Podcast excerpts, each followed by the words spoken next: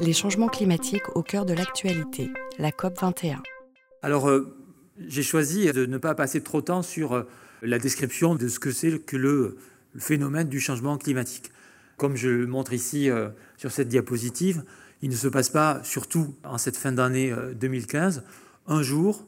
sans que dans la presse on ait un, deux ou trois articles qui portent sur cette question. C'est conjoncturel, puisque la France va accueillir dans quelques jours la 21e conférence des parties de la Convention cadre des Nations Unies sur le changement climatique, convention internationale qui réunit les signataires de cette convention et qui a pour objectif d'aboutir, on l'espère, à euh, un certain nombre de solutions qu'il soit possible de mettre en œuvre dans les États afin d'aboutir à un certain nombre de résultats sur des objectifs au plan climatique. Donc c'est un grand événement à la fois mondial et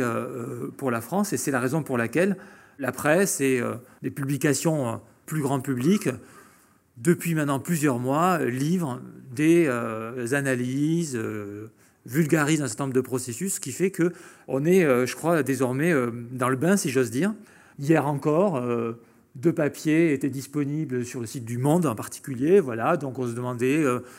est-ce que les rapports d'un acteur important dont je parlerai tout à l'heure, le GIEC, sont compréhensibles ou assez compréhensibles pour les décideurs et le public C'est une question qu'on peut se poser. Et puis après, un autre article qui euh, se demandait si effectivement euh, on avait encore des raisons d'espérer pour cette 21e conférence des partis, puisque les 20 précédentes n'ont pas abouti au résultat euh, qu'un certain nombre de personnes impliquées dans les questions climatiques auraient souhaité.